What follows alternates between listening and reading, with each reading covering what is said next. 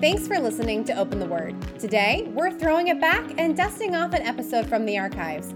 We've had some great conversations over a decade of radio ministry that deserve to be heard again. So you might hear some new voices and old references, but we hope you still enjoy these episodes. You found a place to belong here in the Circle of Friends. I'm Missy, and today I'm with Carol and Joann and Dawn. Dawn, thanks for coming back and bringing. Actually, you brought a book with you, and I think that's awesome. It's actually one of the Global Priority Solutions books called Unlock Communication Between Generations. Yeah. Timely, timely uh, study to get into. Yeah, I really enjoy studying generations and feel like it's something that God's put on my heart. It's not just something that, like, oh, I'm interested in that. Because I don't, when I really dig into something, it's because God puts it in my heart to say, you need to dig into that. Like, He puts the interest there. And I know that that's true. So I do a lot of studying, a lot of research. I do personal research in my home because I've got millennials and Gen Zs, and I'm an Xer, and my parents are boomers. So I've got all these different things going on. But also just online through books, through movies i mean there's all different ways that you can gain access to understand mm-hmm. so i just encourage people you know take a look at the relationships in your life and figure out how you can add value and influence in each one and especially don't give up that's the main thing just mm-hmm. never give up mm-hmm. and you know this is tough because here's what i want to throw out too because i was thinking about this this morning is that between generations you already have some built-in blockages for you. Like there's already going to be some separations. But add to that, there are people who are going through things with kids with addictions, mm-hmm. mental illness, things like that. I mean, this is just, I'm talking about just operating in the best of circumstances. Mm-hmm. It's hard. You throw that in, and I mean, I may give suggestions that aren't good for someone mm-hmm. that's going through an addiction, okay? Because right. there are different boundaries you have to set for that. So I just wanted to clarify that things that we talk about, I'm talking about your what we call a, a typical a healthy, relationship, healthy, yeah, yeah. Mm-hmm. not not something where you're a, a, counselor or someone else is advising you to do something differently. So I just want to throw that out there. I'm not a counselor. I'm not a mental health counselor. I do not deal with addiction. I'm just talking about your usual family relationships when are that are fairly healthy or that you're trying to you know just grow in Mm-hmm. Yeah, and, and the and the truth is everybody's unique. So the things that we talk about in each generation is are generalities that may or you may or may not fit in that. Yeah, you, you know? may not identify, or you may say, "Well, my my kid's not like that," or "My parents not like that," and that's okay. This is a when we talk about generations, I kind of see it like the river that's going down the mountain. Okay, and so over time, rocks move, things shift, and you've got the stream starts mm-hmm. going different directions, and so it's a general shift, but the path is kind of the same. So you may have some that don't fall into the outside of that shift. They may be staying more towards the center of the path. But there is a shift. Mm-hmm. It's, a, it's just a shift in society. And really, we talk about generations. And one of the things that my friend Mick Ukleja, who wrote Managing the Millennials, said is that generations are made up of parents, politics, and pop culture. So, as those things change, as parenting styles change, as pop culture changes, as politics change, it influences that generation. Boy, is that obvious today. Right. I mean, when you think about that, I mean, look at how politics have changed, how people behave. Mm-hmm. I mean, it that's very obvious. And pop culture, even yesterday, Carol mentioned something about the news and how when we were mm, younger, uh-huh. the news was on at 5 and 11. And you probably remember, I remember Walter Cronkite, he would read the news, mm-hmm. and it mm-hmm. was just the facts, ma'am. I mean, we no were dragging in that news. right. No opinion. Right. It was, I'm going to sit here in my suit, I'm mm-hmm. going to read the news, and today in southwestern Florida, da da da. And they just read the news. And then we got into the 80s, and we had to change because we had the first cable news network, CNN. And that changed things because now we went from Walter Cronkite, just right. the facts, to Geraldo Rivera. And Geraldo is out and they're bombing next to him, and you can see, and I'm in the middle of the bombs. And it was all about evoking emotion. Yeah. And all of a sudden, the news became one, 24 7, and two, because you've got to keep interest 24 7, it has to become more of a drama. Right. Mm-hmm. It's so entertainment. yeah. Yes. So now I am yeah. evoking emotion. Mm-hmm. And that is how it has stayed. Wow. And so now we've got all of these 24 hour news places and news on And they're the all trying to be the and they're all trying to influence they're all trying to grab your emotions because this is why we remember things based on emotion if it's just facts we don't remember it you remember um, maya angelou said people don't remember what you say or what you do they remember how you made them feel mm-hmm. and that's what happens with the news is they try to get us to feel so we remember them And like that's just crazy. It's just the opposite. We they don't want us to make up our own mind, I don't think. They want us to feel so that uh-huh. we're involved and so we mm-hmm. share their opinion. Mm-hmm. And with our kids, understand that now we have an all emotional thing all the time. Their emotions are tapped out. They are overwhelmed. And now you add into the fact that, you know, in in my parents' generation, they were looking at the assassinations of presidents, you know, oh, Kennedy, sure. doctor mm-hmm. Martin Luther King. They were looking at that. My kids are looking at assassinations that happened in their own school. Yeah. So you went from way out there and it was devastating to now I'm afraid to go to school, which is where I have to go every day because anything could happen at any time. You can't count on something not happening. Just recently, there was an issue in our local school and they had to send the police. I mean, they caught it in time. Someone made threats. It was a student. They caught it. I'm sure that person needs some help. I have compassion and empathy for that. But I know that my daughter was afraid to go to school. And the mm-hmm. school was full of the sheriff's office mm-hmm. because those are scary things that happen when somebody's overwhelmed mm-hmm. with their emotions. They can't contain it. It spills out onto And really, others. the news has made it very real. oh yeah. Yeah. Well, and as we said yesterday, the smartphone in your hand, news 24 7, uh, social media. And so you're not even getting facts. I think you're right, Dawn. They're getting emotion all the mm-hmm. time.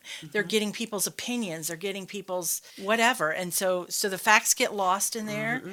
Uh, reality kind of blurs a little bit, and and fear rises to the top because Yeah. that's what they're mongering. They're Yeah. mongering that emotion. Well, and, and they're so easily swayed by opinion.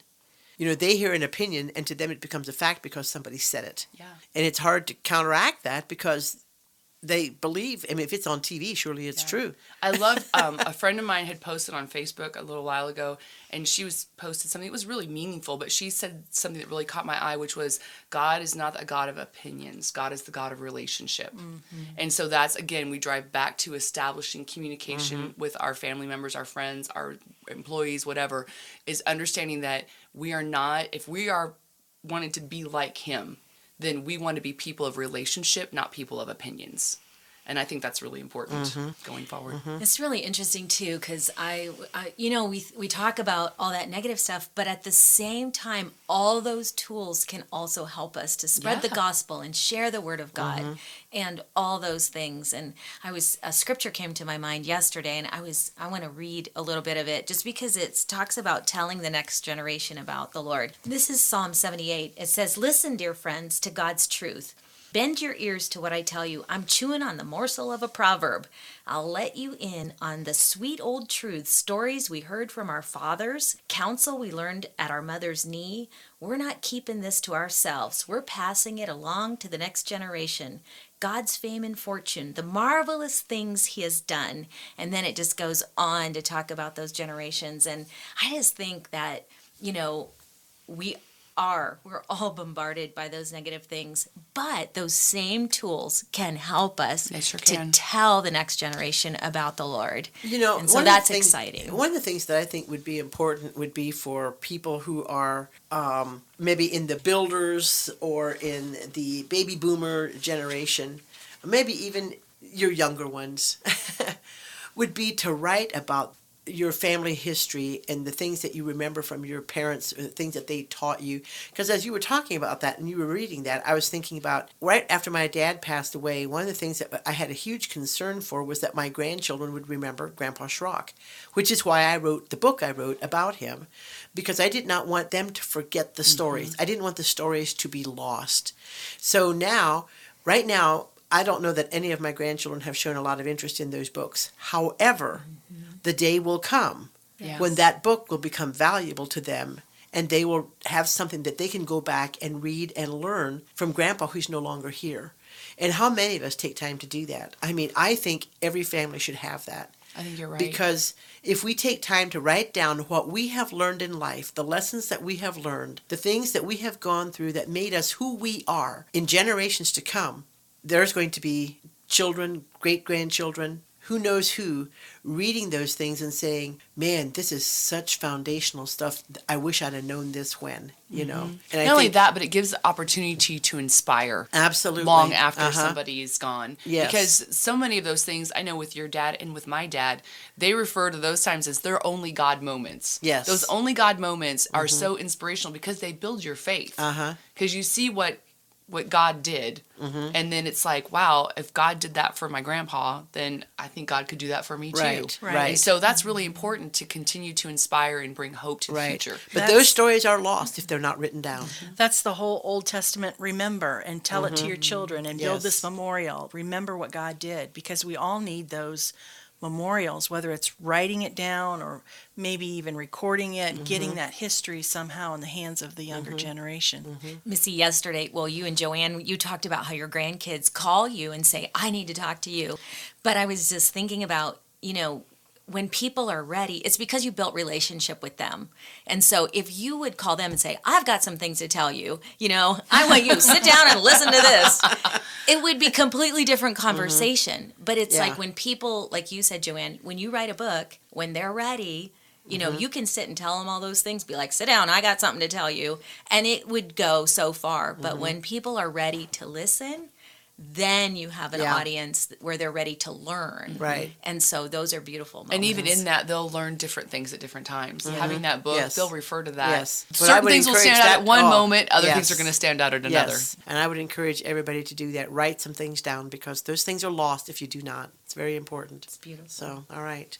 Okay, so if we would start looking at the builders, Yes. um, I, I was looking at this, and you know, so I see my my dad in this, and I look at the years here from 1925 to 1945. So basically, if you were born in those within those years, this is who you tend to be. yes, this you may you may have some of these likenesses. Yeah, Mm-hmm. yes. absolutely. So builders, they have a high value for hard work. Um, they authority is really important, just as important as hard work. Delayed gratification. This is the generation that uh, many of them were willing to work 30 years to retire and get the gold watch. You know, they work Yes. 30 years in one place, retire. They kind of had the plan. They're Committed. looking for stability. So a lot of part of the builders' history is because they were coming out of the Great Depression and world wars and so and operating that they were looking to build security for their families so because of that they had this real high value for hard work let's rebuild the country let's get in there and do what we need to do to set up something um, safe for the And, future well, and, I, and when I think of that generation, I think of people who worked physically hard. oh yeah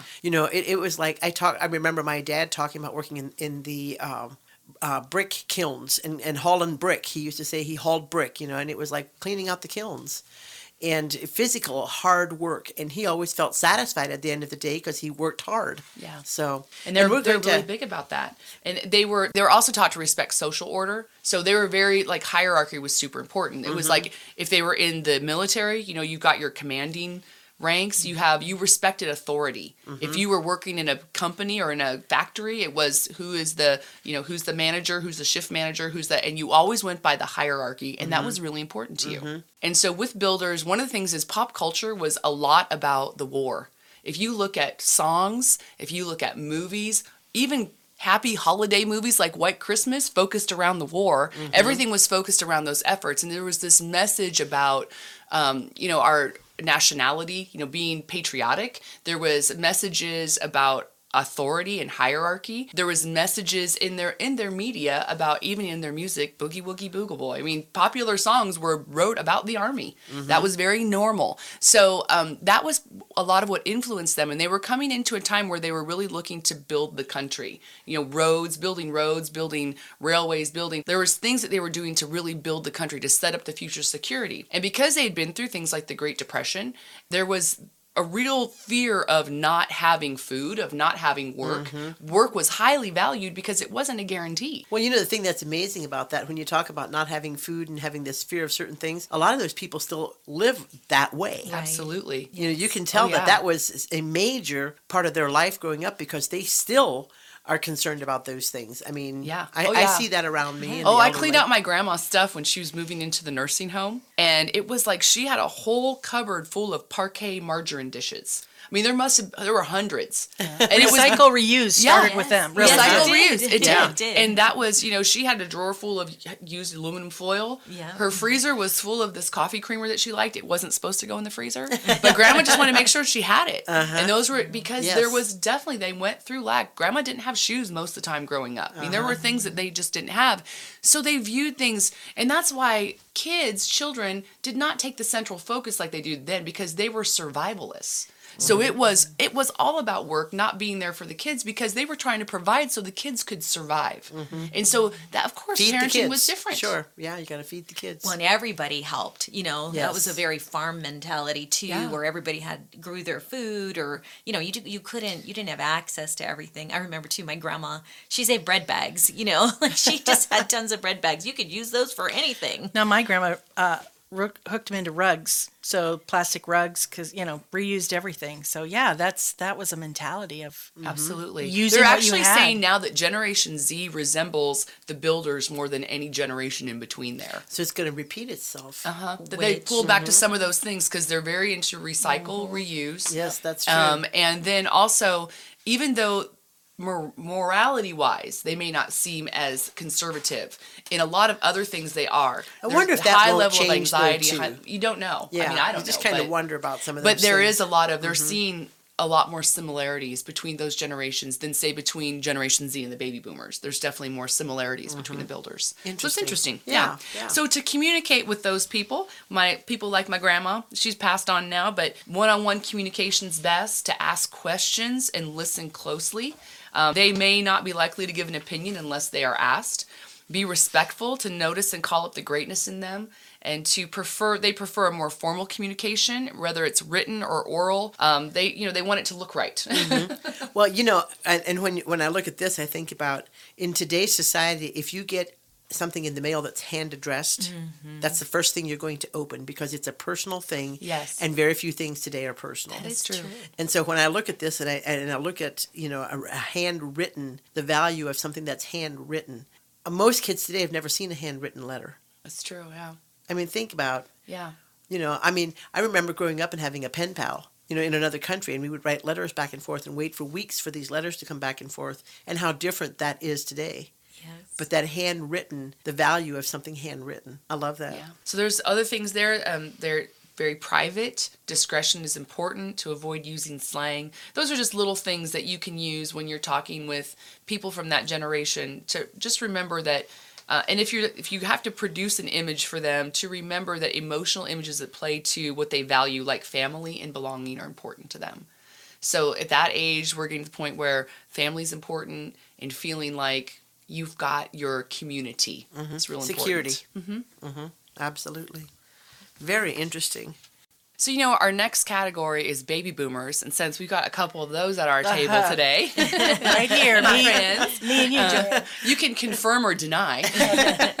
but no, baby boomers were born between 1946 and 1964. And so that's the kind of their year range. A couple things about baby boomers is they live to work. That's one of the My- things. every one of my children would say that's true. really. and I'm mi- trying to mine, I'm but- trying to to change that. Yeah. You know, I mean, because after all, I am getting to the age where I, you know, could think about retirement. Um, but you know, that's something I remember. My dad always had a hard time thinking about retirement, and I always thought that's crazy. Who wouldn't want to retire? But now it's me, and I'm like, oh, I'm so sorry, Dad. I should have been more understanding. Yeah. it's hard to lose that. it is. Yeah, It it's is hard to lose that when it's a important Well, and, and, I, and when I was looking at this uh, later on down through these descriptions, I understand why that is so important to me. So we'll go on, and I'll Yeah. point that out when we get there. So a couple things about about baby boomers is uh, forever young. Like baby boomers want to run fast, jump high, throw hard. Like that's they want to stay younger. If you think about, I think I see you guys and you're baby boomers. I think about my grandma who was a builder at your same age. She seems so much older than either of you. Oh, seem. absolutely. So it is that thing to say to stay, uh, you know, to stay Yeah. younger, to stay more active, to stay more involved. I would in say that's things. true, Yeah. yes. And uh, I am what I do. A lot of times, That's with exactly boomers, why- That's the greeting. It's like, oh, hi, I'm Dawn. I'm Joann. I. What do you do? Like, yeah, that's how we get right. to know each other. And I think that's you know when that when I see the live to work, it's because it's my identity. Mm-hmm. Well, and don't you think your generation, like that's when women started to more be in the workforce more regularly or whatever? Our Mm-hmm. I mean, that was grandparents. my or, life's you goal know- was to work. Yeah. it was still a challenge to be a woman in the workplace. Do you know what I'm Yes. saying? Like if you made it there, you it, it took a lot to get there, and it took a lot to stay And there. it also it, it's something that happened this week is I mean I didn't mean to be mean, but evidently I was. no, never, never. well, there were some guys working on our property. They didn't ask permission to work on our property, and, and it was fine. They needed to do what they needed to do, and they were cleaning out my woods. uh, for some utility work that's being done. And so I was sitting outside and I was watching them, and they were they had the wood chipper there to take all the branches and chip up the branches, but instead of chipping them up, they were hauling them off into my woods and dumping them and just making a big pile of all this stuff. So I went over and I said, Excuse me, is there a reason you're hauling all these branches and dumping them into my woods? Don't you have a wood chipper sitting down here? I mean, they were so offended. Really? Oh my goodness. I after I left, they came in to talk to me and they said, We don't like being yelled at. And I thought, I yelled. How old were they? let's get to that. Let's get to that generation. You know, it's like to me, I was just thinking, what are you doing? I mean, you're being paid to take care of this. You've got the wood chipper sitting right here. Why are you hauling the stuff off and dumping it in my woods? and so, you know, but when I look at this, I see that I have worked hard all my life. I mm-hmm. am, and I see my identity as being part of who I am. But because I'm a female, I probably came across stronger than I needed to because they are in a man's world. And so, in order for me to be heard, mm-hmm. I have a tendency to come across strong because I've had to as a female because I get taken advantage of, unfortunately, by men when they think that I'm just a weak female. Yeah. Yeah. Yeah. And I think that's especially because with that type of thing, I think the area of the world that we live in has changed a little slower Mm. than maybe Uh-huh. some of the rest of the world. Yes, women in our area don't act like that. and so I feel like maybe it's a little more That's probably true. Yeah. it's a little more I'm highlighted. unexpected. I know because I run into that myself. Yes. so it's like, oops. but yeah, so with the baby boomers, they were parented by the builders, the survivors, the trainers. We talked about them a little bit. And they wanted their children to have a better life. So they paved the way for their children. But that ended up in culminating with the me decade. The 1980s is called the me decade. And so because it became when when baby boomers were coming of age, like starting to enter the workforce in their 20s and their it became a very around the world centered around that person. And so it became about me, it became my identity, my work, my all of those kind of things. Uh, some of the other influence were Dr. Spock's The Common Sense Book of Baby and Child Care. That book came out during the Builders generation, and while not a lot of them uh, took it in during the next generation, you started to see a lot more of that written up in parenting magazines. It came in articles. It came in Phil Donahue. Remember Phil Donahue? You know, Oh, yes. they'd be talking to people, and they would the it became more common. And so uh, the reason I bring that up is to understand how parenting has evolved to where it is now. You have to trace back the roots and understand that these roots they didn't just start overnight. That common sense book of baby and childcare was like from the 1940s. Okay, it started there, but it became popularized through people's opinions, through talk shows, through magazine articles, through, and some people now would maybe never even heard of that book, but they're using a lot of the content from that book as it became popularized through different streams. So I think that's really interesting. Um, they were taught to save, and for delayed gratification, you have to earn it. You earn the respect, you earn the authority, you earn the privilege. And they have a deep respect for hierarchy and authority. One thing I think was really funny is I always knew growing up, I worked in a call center my whole life and I was running my dad's company. If I would answer the phone, they would say, I need to te- to speak to a manager. And I say, Well, I can help you. Well, then I need to speak to your manager. Well, I was the CEO. Like, I don't really have a manager. I'm the CEO. Then I need to speak to the owner because they didn't want to talk to me because I'm a girl Uh huh. And they wanted a higher authority than me. And so it was like, wow, okay. anyway, so that's kind of, but that's but that's from historical. It's not. It, I want to just really emphasize it's not because someone was trying to offend me. It was because of their realm of how they understood their perspective, of how they took. Yeah. So it's not I, you have. I needed to get myself out of taking that personally and understanding this is not personal. This is somebody's culture that's been created that now I am coming outside of it and they're kind of not sure what to do with it.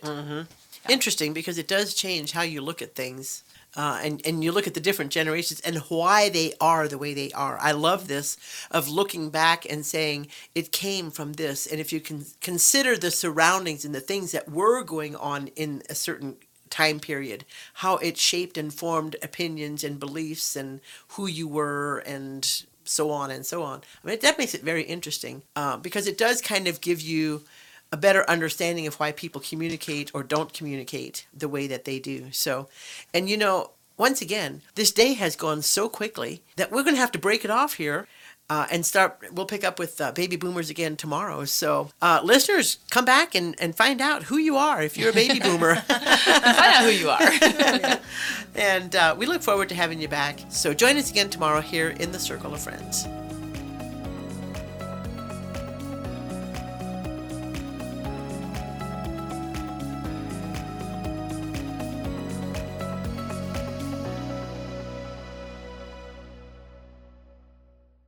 Thanks for listening today. Be sure to subscribe so you don't miss any episodes.